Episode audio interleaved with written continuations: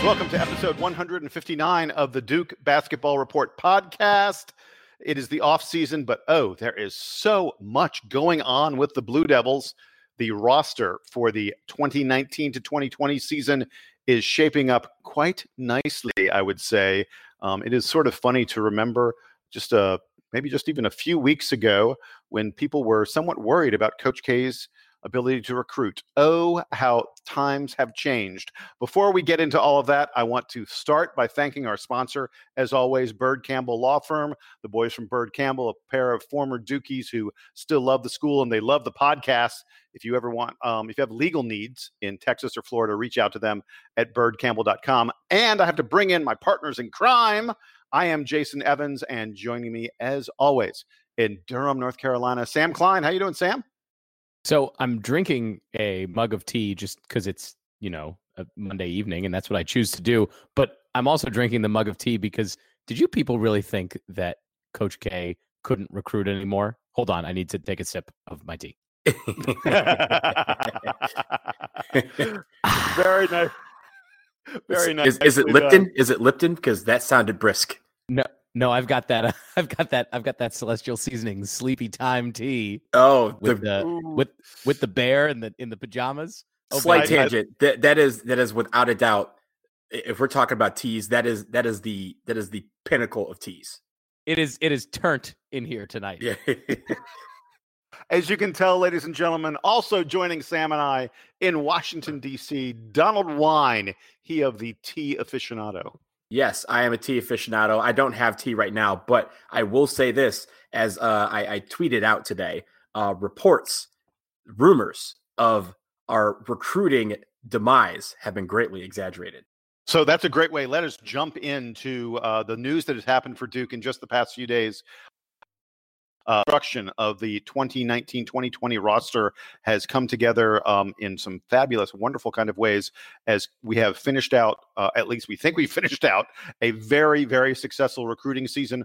All the experts out there are saying that Duke, uh, for the third year in a row and the fourth time in five years, has the best recruiting class in the land. Um, it, it all concluded today with Cassius Stanley, a shooting guard out of California who committed to the Blue Devils. Um, he's about a top 30 or so recruit. Just a couple days ago, another crown jewel, another five star recruit, Matthew Hurt from Minnesota, um, a, uh, a power forward who is a s- true stretch for one of the best outside shooters in the entire class. He he's a top 10 um, prospect. He also committed to Duke. By the way, if you're a good basketball player from the state of Minnesota, you're only allowed to go to Duke. Like it's it's a done it's, deal. It's, in, it's in the law it, it is the Jones brothers, Gary Trent, and now Matthew Hurt. Basically, if you're from Minnesota and and Coach K wants you, you come to Duke. Actually, if you're from anywhere and Coach K wants you, you come to Duke.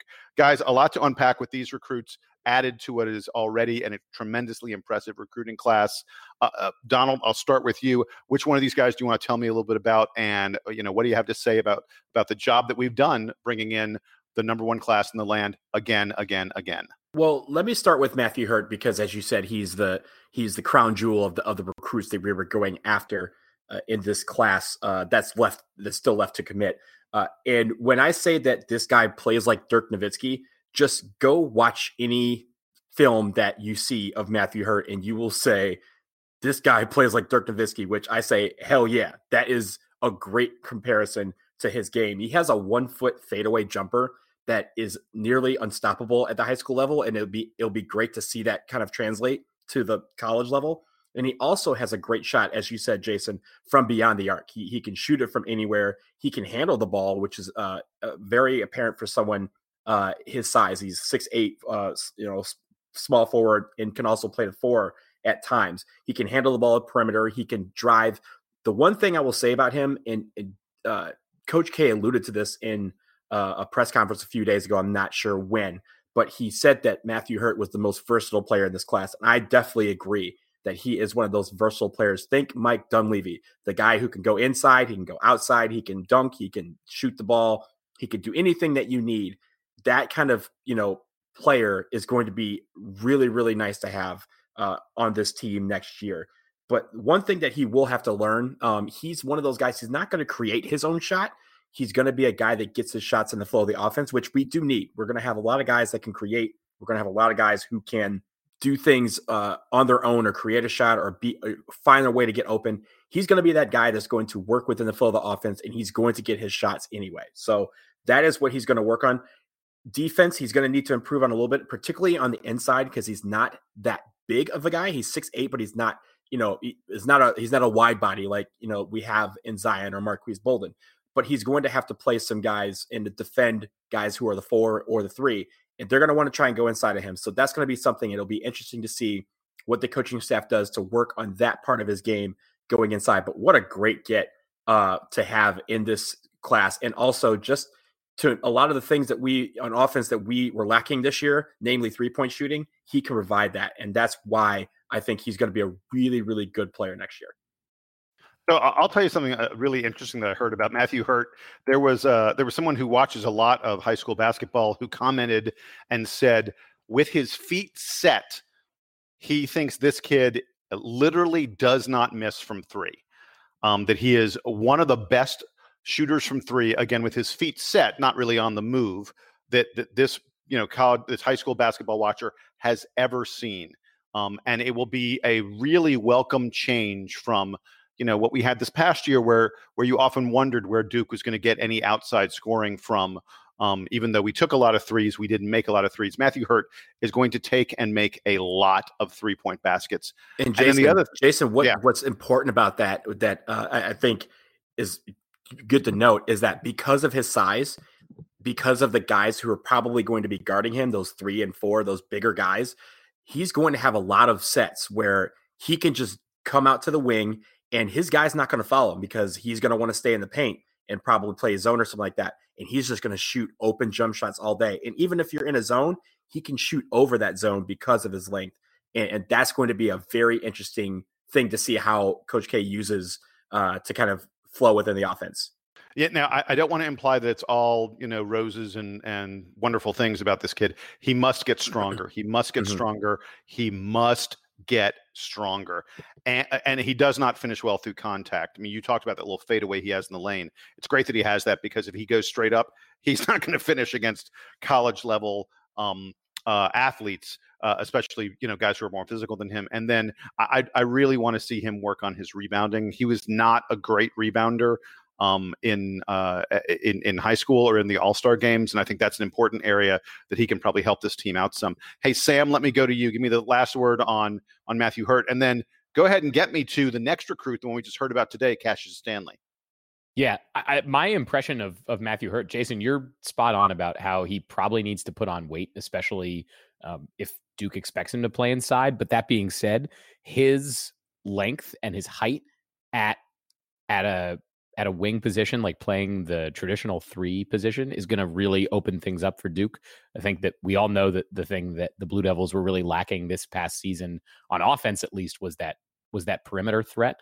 Matthew Hurt hopefully brings that, and he brings it with size, so you can draw, as Donald said, you can draw a bigger defender out on him. I'm thinking about him more in the maybe it's a it's a similar comparison, um, but in that Kyle Singler vein, where Kyle Singler came in able to shoot basically right away, kind of similar size, uh, but put on mass to be able to play the four and occasionally the five in a small lineup. I think hey, Matthew Sam, Hurt, is he going to be on the cookout diet as well? Ooh, yeah, we got to put we got to put Matthew Hurt on the cookout. Diet, yeah, yeah, I'll, I'll, I'll, I'll, buy him for him. Uh, first yeah. one's on me, Matt. so, so Matthew Hurt's going to be spending a lot of time on Hillsborough Road next year because, yeah, he's going to need to be able to bang uh, down low with with big guys, with bigger guys probably than he's been playing against up in Minnesota. Um, that, of course, is going to be dependent. I know we're we're not there yet in the discussion, but it is sort of dependent on who else is on Duke's roster, especially in the front court next year, as to how many minutes Matthew Hurt's playing on the perimeter versus down low. But very excited spoiler about alert, him. Spoiler alert! Spoiler alert! We will be discussing the roster coming up later. Coming up later is, on the podcast. That, that is the a, roster will be discussed. That is a topic that we must get to. But in the meantime, so I'm I am excited about Matthew Hurt. He's and and now I'm can't, I can't remember. Maybe you guys can remind me. Who was it? There was a a DBR post on the forum a couple years ago.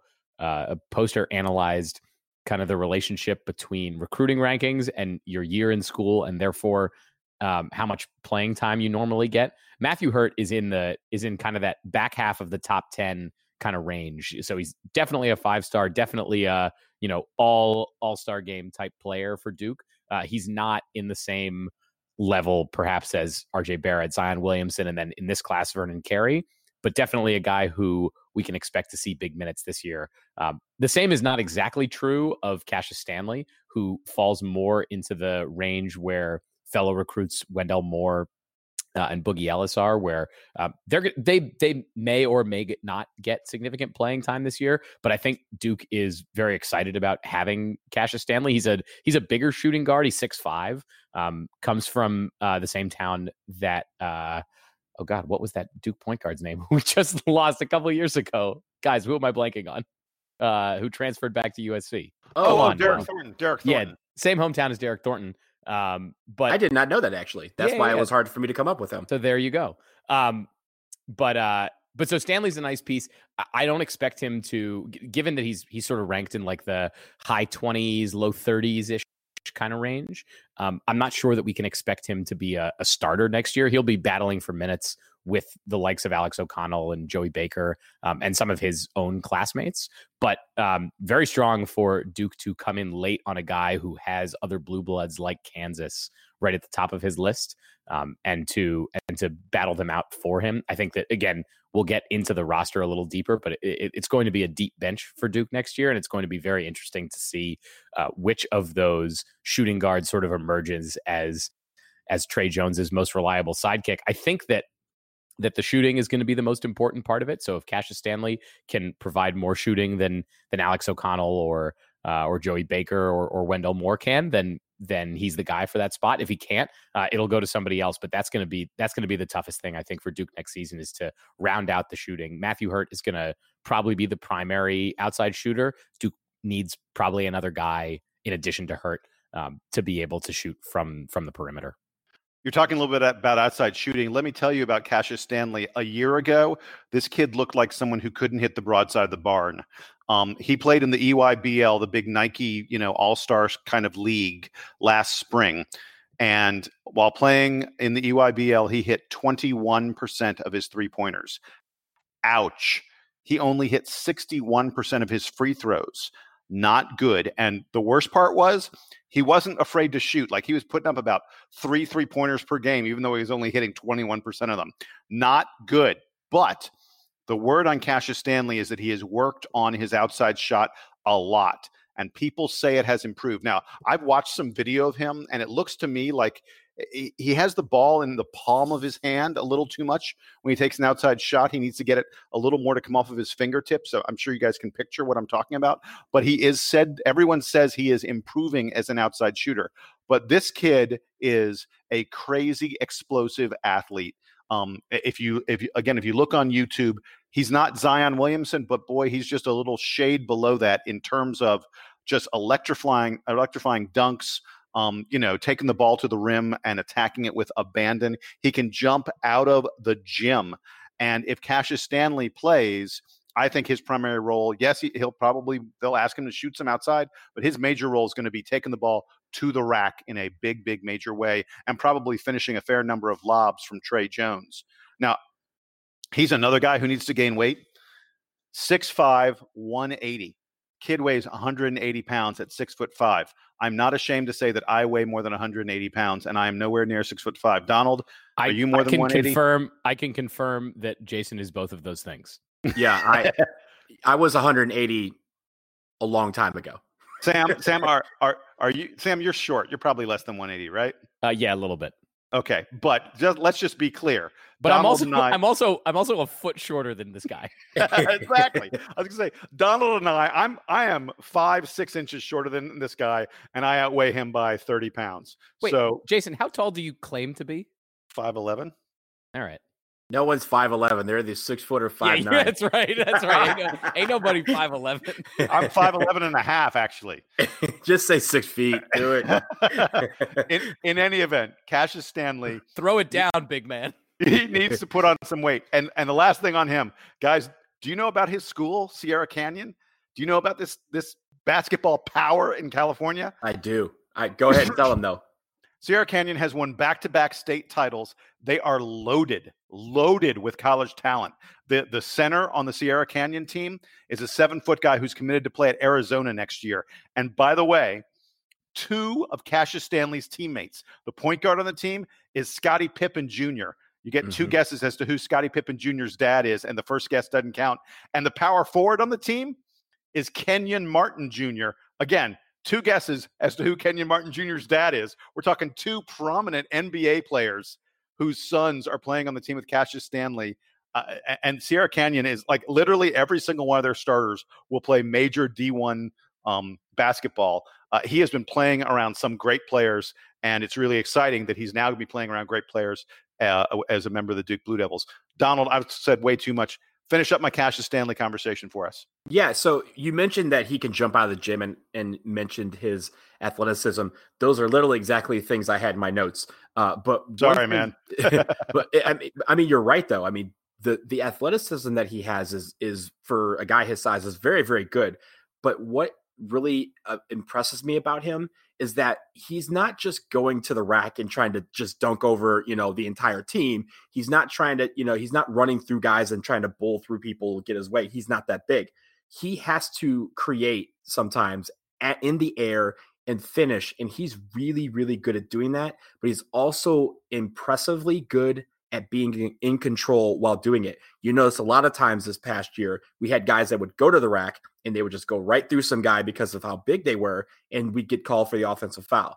That's not going to be his style. He's going to finish with uh, with one of these things where he can, you know, twerk in the air, tur- you know, move his body in the air and get the shot off. And wait, wait, wait! Stop, stop! Did you say twerk in the air? I said torque. I was going to let it go. I was, he said twerk. I was going to let it go. Now, hey. Donald, you said twerk. See, what happened was what happened was I was like in the middle of a cough and I was trying to sneeze at the same time, and, and just everybody just shut up. um, now but that, yeah, now that like, they've all now that the people have all been allowed to linger on that image, let's move on. Donald. My point is, is that he is able to create his shot in a way that uh, we didn't have this year, uh, and I think that's going to be something where we talk about him driving the lane and driving to the driving to the through the lane to the rim, he's going to be able to get not just make shots, but also get to the line. And that's where, as you said, Jason, his improved free throw shooting is going to come into play because he's going to be at the foul line a lot, especially when he's creating all that shots. Hey, Donald, I, I wanted to um, wanted to wrap up this conversation just very quickly. I did while you guys were talking, not that I wasn't listening, but while you were talking, I did go find that thread I was referencing about the correlation between recruiting rankings and and playing time at Duke. It is a thread that was started in the summer of 2014 on the DBR board by uh, prolific poster Kedzie, um, and I am going to link to it. We'll link to it in the in the show link, but um, for listeners who are not familiar with the high quality content that comes off the DBR, I think this would be a great example of the kind of analysis that you can get from the discussion board because it is a long conversation about tracking um, how players' uh, recruiting rankings and then their their seasons of experience at Duke mesh well with doing a like a they they predict well how many minutes they're going to get. So uh, it's not exactly on the recruiting rankings uh, or on the on the recruits that we're specifically talking about here, but it did come up in the conversation. So I will link to that in the show. Guys, now that we've talked recruiting for a little bit, it is time to move on to a conversation about the roster. And let's begin just very, very quickly. Uh, today, uh, we're recording this on Monday, the 22nd. Um, uh, today, Javin DeLaurier and Marques Bolden both declared for the NBA draft. But but let's be very clear. Neither one of them said they plan to definitely stay in the draft. They are merely uh, exploring the process. And this is something that a lot of juniors do, especially guys who have any NBA aspirations, which Javin and, and Marques both do. Uh, you know, they they they go into the draft, they they talk to NBA executives, they talk to agents, they maybe even sign with an agent, although these guys did not say they necessarily would. They, you know, they, they get worked out by teams and they figure out a where's what's my stock like should i stay in the draft and in, in, the case of both these guys it doesn't look like they are guys who are going to be drafted Um, and then the other thing they they look at is what does the NBA say I need to work on? What does the NBA say I need to change and improve to become a more valuable prospect in a year? So, uh, uh, Donald, I'll go to you. Uh, you know, any concerns here about what what Javin DeLaurier and Marques Bolden have decided to do? It, it, sounds like it makes a lot of sense, doesn't it? No, it makes perfect sense. Uh, like you said, and and what you said about the part where juniors uh, sh- would be wise in doing this is absolutely correct. But they've also, if you recall, uh, they changed the rule this year, which means that anyone can go out and even sign with certain agents that are registered with the NCAA, evaluate their talent or evaluate uh, themselves with the NBA uh, and see the feedback that they get and still come back to school after all that's said and done. So I, I think when it comes to Javin and Marques, it makes sense for them to go in and see, hey, what do we need to work on? if the, unless there's a team that comes in and says, "Hey, I guarantee that you're going to be a first round pick, that you're our number one guy on the board, whatever that is," uh, unless that's there, then maybe they say, "Okay, take the feedback. I'm not going to be a first round pick. I'm, I'm I may be a mid to late second round pick.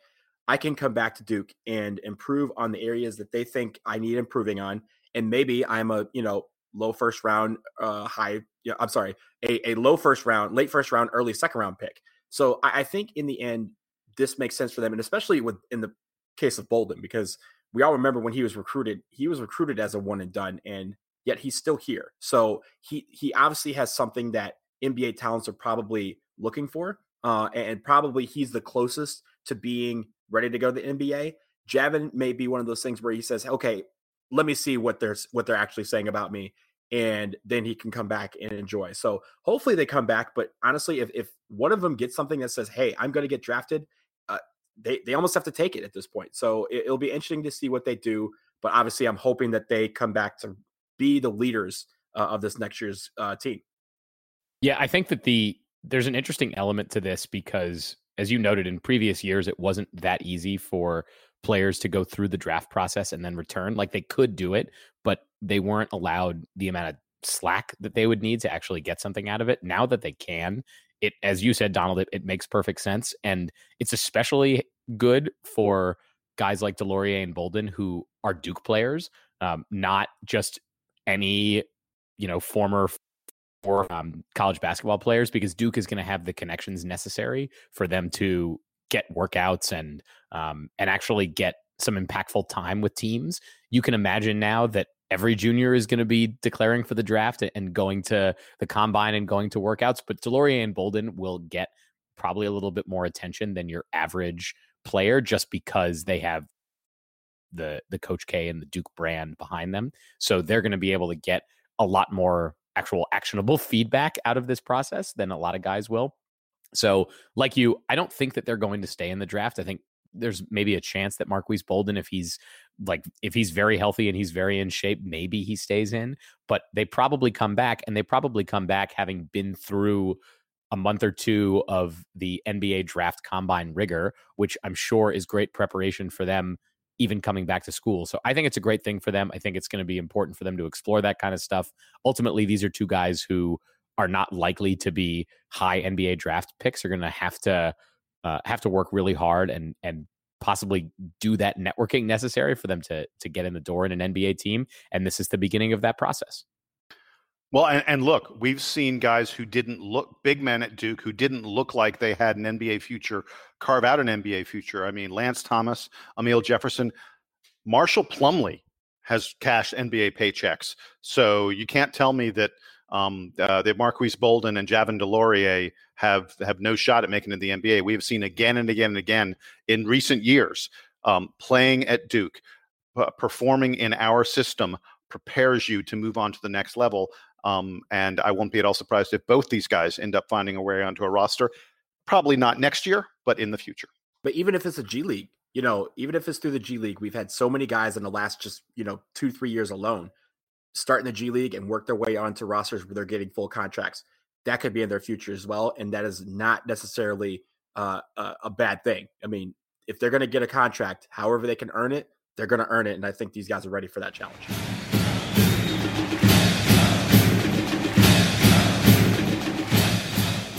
Hey, this edition of the DBR podcast is always is brought to you by the boys of Byrd Campbell with offices in Florida and Texas. Jamie Campbell and Tucker Byrd, a couple great guys who are former Dukies and they love the podcast and they love being lawyers. So if you have legal needs in those two states, please reach out to them at byrdcampbell.com, B Y R D C A M P B E L L.com. Worst comes to worst, reach out to them and just say, go to hell, Carolina, go to hell.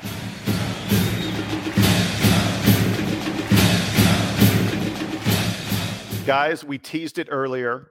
It is time to talk a little bit about what the roster is going to look like, what playing time is going to look like, and things like that for next year. And the way I want to get into this is we had a wonderful email. We we you know we did sort of a mailbag thing last last podcast where we talked about some of the great questions we got from some folks. Uh, a gentleman named Enrique Carrera, Enrique Carrera, um, 16 years old, a fan of the DBR podcast from Madrid, Spain.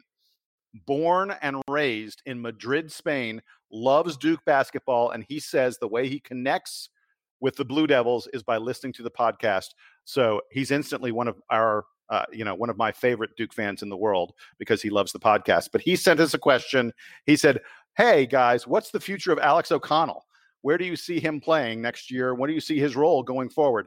And we can't just talk about Alex O'Connell because anything, any conversation you have about AOC automatically is going to include Boogie Ellis and Jordan Goldwire and Cassius Stanley and Jack White and Wendell Moore and Joey Baker. And then that leads you into a conversation about Matthew Hurt and Javin, uh, on and on and on, obviously.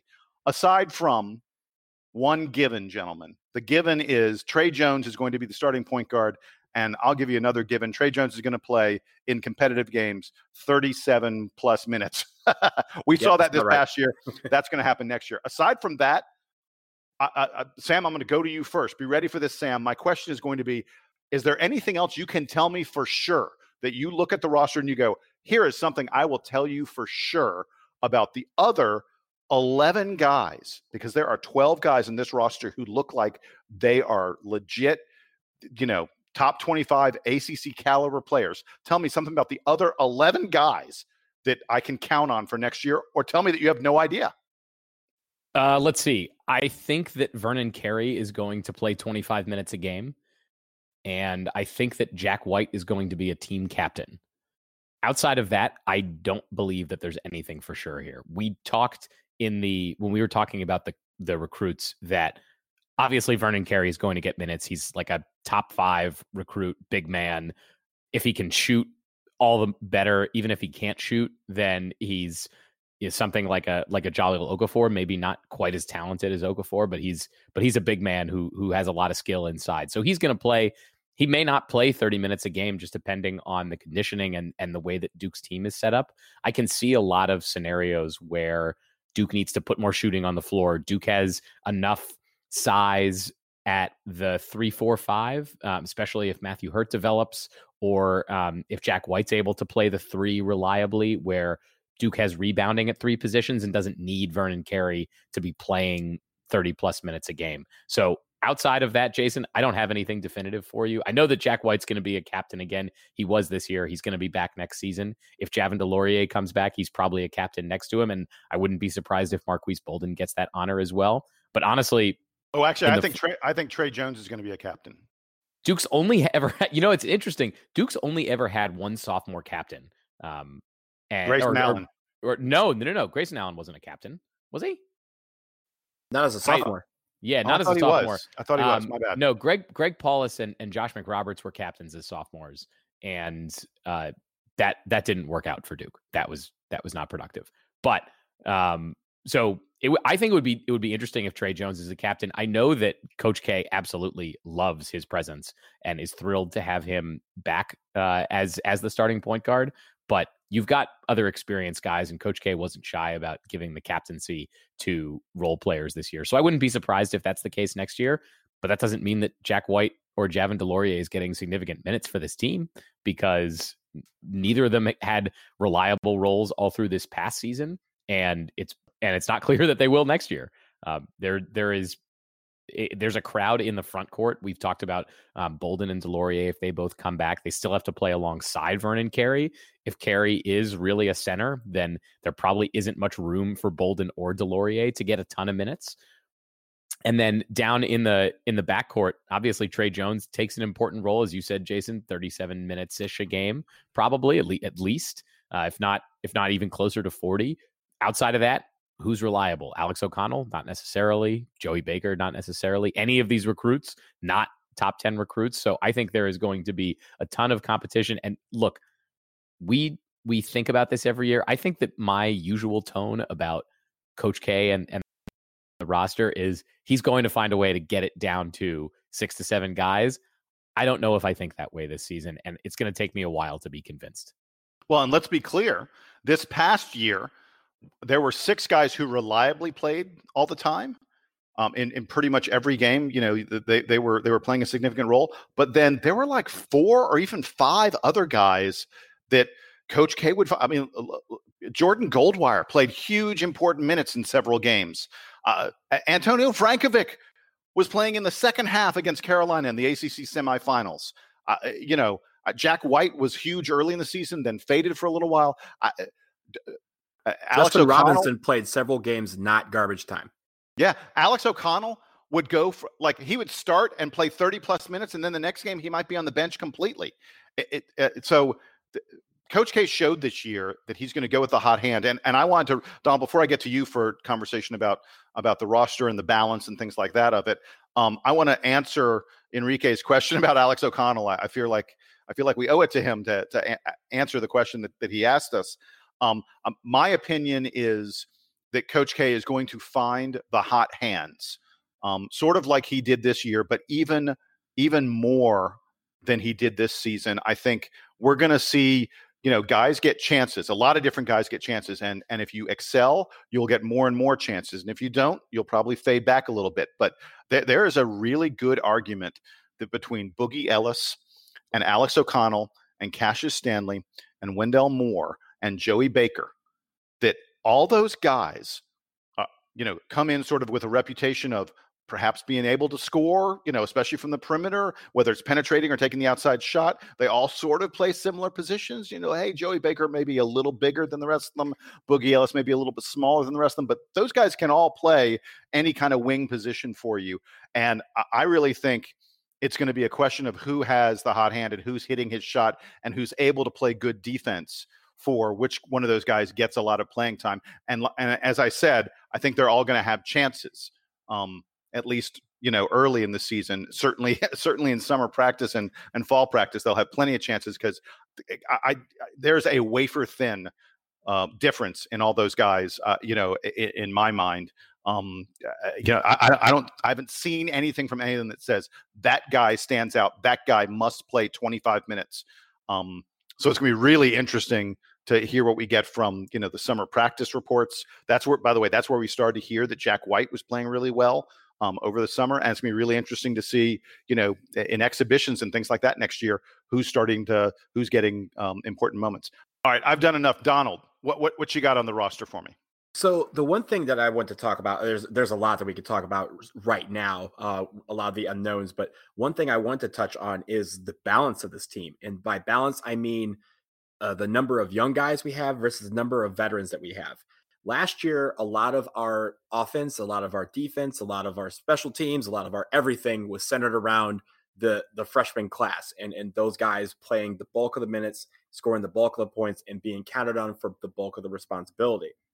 But when it comes to this team, this year or next year, actually, we're going to have six freshmen. We're counting, and I'm counting Keenan Worthington, who is a guy who is not going to play. He he is going to be a walk on, uh, but committed to the Blue Devils a couple weeks ago uh, to be a walk on. So we're going to have 15 guys. Six of them are going to be freshmen, two sophomores, three juniors, and four seniors. Now we haven't had a you know a lot of seniors over the last few years that have played considerable minutes. But when you talk about the seniors that we have that are going to be on the team next year, Javin DeLaurier and Marques Bolden, when they come back, Jack White and Justin Robinson have also played minutes. I mean, Jack White played heavy minutes this year, and Justin Robinson, as I mentioned before, has played in games when the score was still in doubt, and, and he has come in to spell big guys when we needed it um, at times uh, during the season. So the thing about this team is we have so many guys that have been counted on by the coaching staff for, with with a lot of responsibility. And and I think that is going to be and when you add the freshman to that, I think that is what makes this team kind of uh, unlike any team we've had in the last I'd say, you know, 5 6 years because we are counting we're going to be counting on a lot of guys that have been counted on in the past and we, we know what they can do. They know what they can do and everyone we have a little bit of continuity going here. The one thing that I'll also note is that when it comes to our team, we're also we, we may be having the front court, but I feel like we have a lot of guys that can play different positions. And I think that is going to be where we see a lot of not necessarily um, you know, lineup or games where we have 10, 11 guys playing, but we'll have 10, 11 guys who, you know, are starting or or, or contributing significant minutes throughout the season.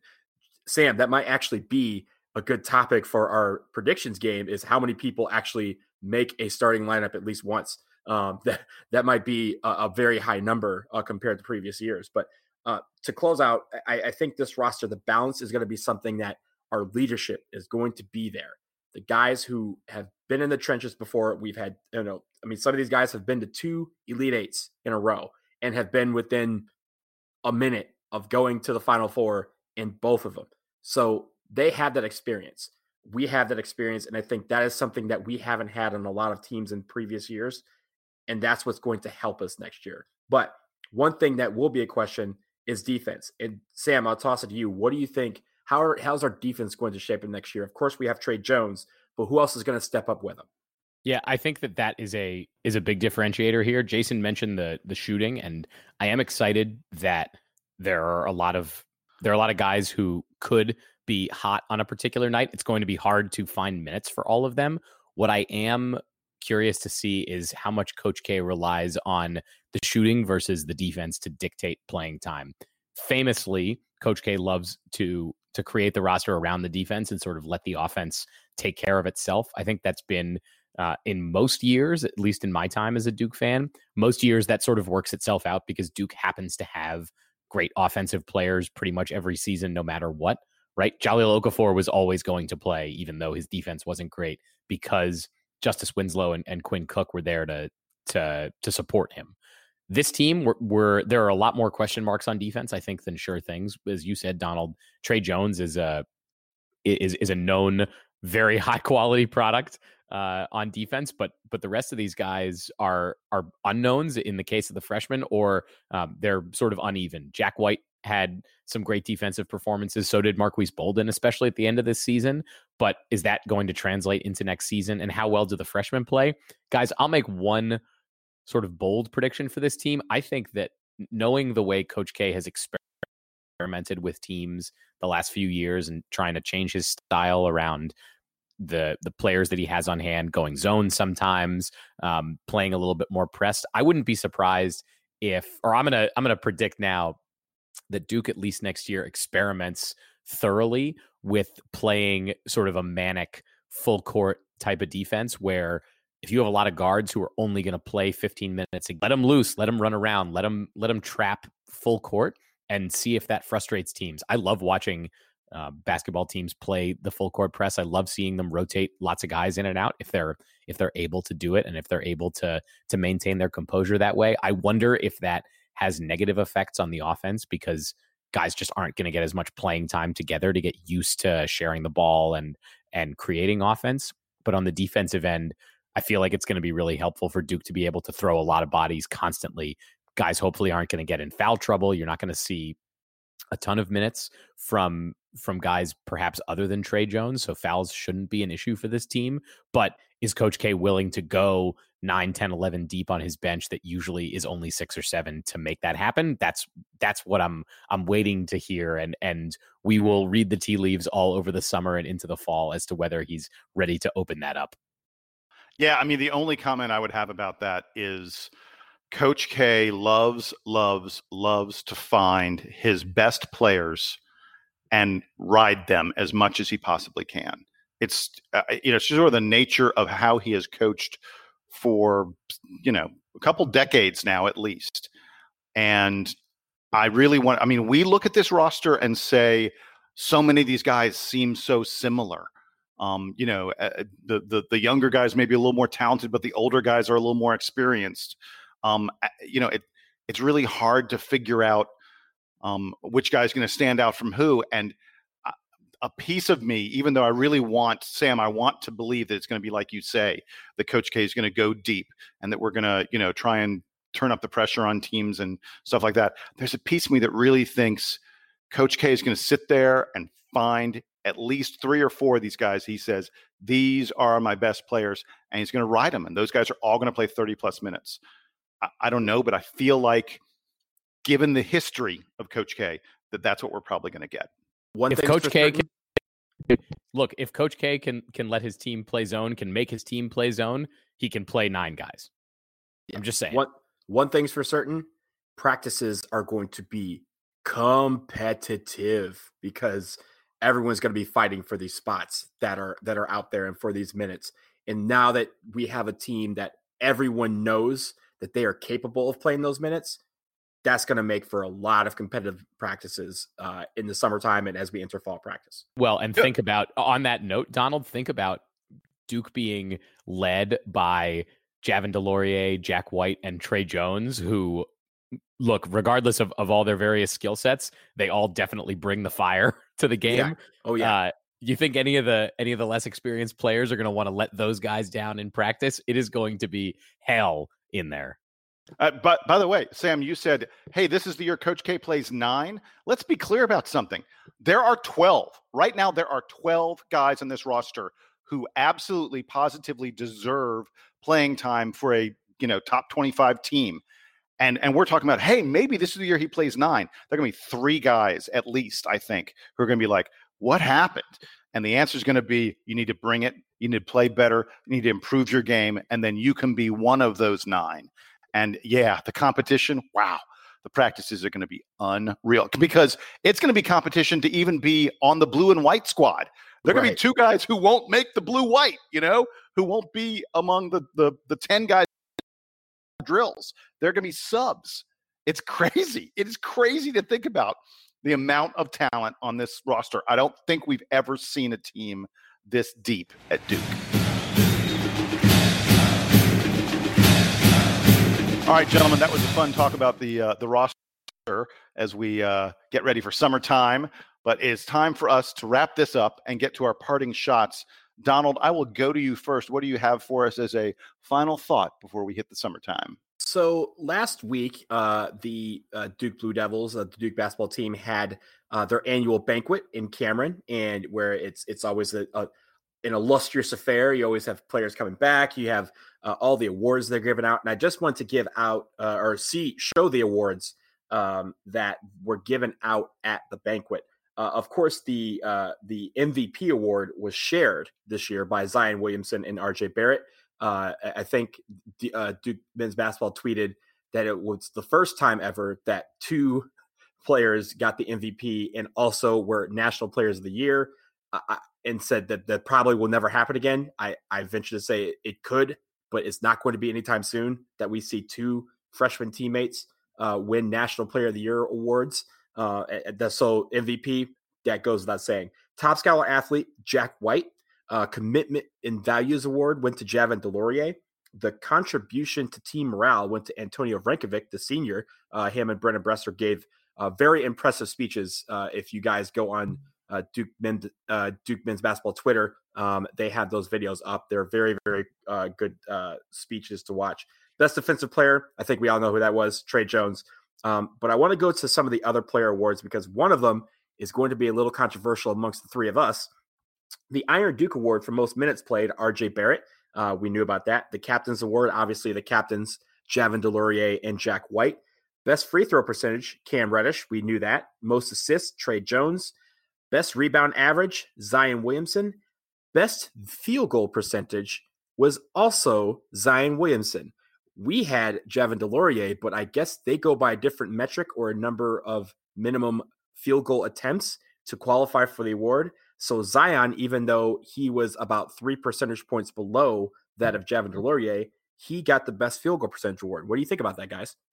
I think that Jason still won the stats game By the way, we haven't ordered.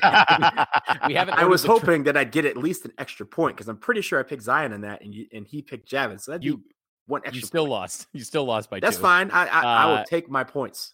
We still, by the way, haven't ordered the trophy. We're working on that, or we're Oh, not, yeah. and we're just delaying. Either way, we're working on the trophy. Yes. Sam, your turn. What you got for a parting shot for me, my friend? Oh man, I have I have a few. Let's see. Uh the first thing I noticed is that so in preparation for this show, I pulled up Duke's men's basketball roster page and it's the first time I guess I've pulled up the the one that's on goduke.com in a long time. I, I definitely the first time this year because I just learned that they have pronunciation guides for a handful of the players. Did you guys know this? Uh, Uh, that they I have the did because I think it came about last year when Trevon Duval had the pronunciation change, and also this year when Zion was talking about how he is is actually Zion, and and people say Zion, but he doesn't care. I think that's when they started actually doing that. So Donald, you're 0 for 2 because uh, they didn't have this last year on the website. they, They didn't have didn't. this last year. We did get the we did the, get the clarification last year about Trevon Duval, but this year Zion uh when when you when you look on the Duke roster page, if you go to goduke.com and, and just search for men's basketball roster, Zion's name, it, it when I say pronunciation guide, I mean they've got the announcer reading out the names on the website so you can just click and, and you'll hear the name. It's Zion Williamson. He says it that way. The one that I don't even know if I've been doing this right, but it's Antonio Vrankovic, not Vrankovic. I feel like sometimes I say Vrankovic and sometimes I say Vrankovic.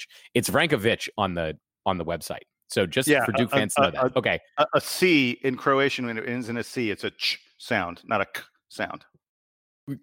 Except for- international except for when they linguist say- Jason Evans. No, that that makes sense, go. Jason. But uh, I will I will tell you that sometimes they don't go by that by that pronunciation, especially when their family uh, uh, immigrates to another country, especially America. Case in point, Christian Pulisic instead of Pulisic um, is is a, a pronunciation that has evolved over time. So it is good that they have that for Vrankovic um, because I thought I was going by Vrankovic for a lot of the time. Do you guys remember one of the first shows we ever did where Jason referred to Oh God. to, to a Duke power forward as Amelie Jefferson? Yeah, Man, we've come a long way. Ah. we're we're look now we're we're we're all over. We were we were all over the Trevon Duval thing like very early. We we knew what we were doing. We're the pros here. Anyway, that was parting shot number one. I have a couple more. the The next one is a is a personal note. Um, as you guys, if you've been listening to the show since last summer, I guess you would know that I came to Durham from Denver. I was living in Denver for the last seven years, and I'm a big Washington Nationals fan because I, I grew up in in Maryland, just outside of Washington D.C. And in the time that I lived in Denver, the I I missed one Nationals at Rockies game. They, usually play three or four games a year in in Denver, and I missed one game the whole time. And the Nats are playing the Rockies tonight, and I'm following along with the score, and I'm I'm feeling very nostalgic. So I just wanted to share my my moment of fandom that is entirely unrelated to Duke basketball here. My Pistons are getting beat, now. but Luke Kennard is doing okay. Oh, the Pistons. are- Well, and the uh the the Caps lost tonight to the Canes. Uh sorry to all the well, I guess not sorry because we must have fans who are who are Carolina Hurricanes fans because maybe we have fans in the Triangle. I assume, but um the they're they're going to Game Seven, which uh, is a is a bummer for the Caps. Although they did win the Stanley Cup last year, which was pretty cool. Uh Let's see. Parting shot number three. Last week, I and many of my classmates were treated to a very special treat uh, Coach K came over to the business school to do a sit down conversation with our dean, the dean of the business school, Bill Boulding. And Bill Boulding asked him about all kinds of interesting topics, and they they talked about lots of cool stuff. Uh, I believe that the speech goes somewhere up on the Fuqua website. I'm not sure if it's there yet, but if you want to look up um, the ser- it's called the Distinguished Speaker Series. Is the is the bit they do at Fuqua where they it's usually like CEOs that they bring in. So I guess Coach K counts as a as a high powered CEO at this point. Uh, but the the one moment from it that I did want to highlight that was pretty funny um, and pretty telling. I mentioned a few minutes ago about how excited Coach K was to have Tre Jones back when when Bill Boulding made mention of Tre Jones returning and and something about something about the team next year. Coach K paused, got out of his chair. He was like sitting in a in, in like a comfy chair on the on the stage. He got out of his chair, got down on one knee, and crossed himself um, in in thanks of Tre Jones returning to school. So That's if you all think if you all think that Coach K isn't invested anymore in uh, in this program, you should have seen the display of that. Um, so so go ahead and look around for that video. If I if I find it, uh, of course I'll I'll post it to the website and and to the podcast. And then finally, whew, I oh, wait, oh my God, you've got more? I've Is got- there I've- more? I've got one more. Look, and they were all like sports and Duke related. So um, the last one The is Washington, that wait, the Washington than- Nationals one had nothing to do that. with Duke. other than that, other than that one, that that was just a personal, but it was a sports thing. I feel like we can do parting shots about sports. go, um, go ahead. You're, yeah, you're good. Um, Donald tells us about all of his like travels around the world to watch soccer. Uh, It's true. I I didn't mean it. I didn't mean it like that. But uh, I've I attended a, a soccer game with I attended a soccer game with Donald once. It was extremely fun. Anyway, uh, my final parting shot, which is very Duke related. I think I may have mentioned either um, perhaps on the last episode of this program that the business schools of Duke and UNC do an annual um, competition that is it's sports and other things. We call it the Blue Cup. It happens in the spring. Uh, Duke won the Blue Cup this year, so go Fuqua. But the uh, the most fun thing about it is that I attended the basketball game the other night. So the Duke uh, Duke Business School men's team was playing the UNC Business School men's team in Carmichael Arena in Chapel Hill. So I drove down there with some friends. Um, I had never been to Carmichael before. Carmichael, of course, is the is the older UNC basketball arena. It's where um, it's where the UNC men's team played until the 80s when they moved to the Dean Dome. The UNC women still play there. Um, and so it, it's still like maintained. It's still a it's still a normal college basketball facility, but it was a lot of fun um, getting to go to a game there, and and and in particular to get to go to a Duke Carolina game. Um, so I was I was screaming my head off, even though there were I don't know maybe a hundred people in the gym for this thing. So I, I was I was pretty loud. I was all over the place. I got um, I think the the the two I wouldn't call them cheers. I guess I would call them jeers that I um, that I felt particularly proud of. At one point, uh, the the referees made a call in UNC's favor, and I shouted at them something along the lines of, "Ref, that call was more phantom than UNC's 1924 national championship." Um, nobody nobody in the vicinity got it, but I I was proud.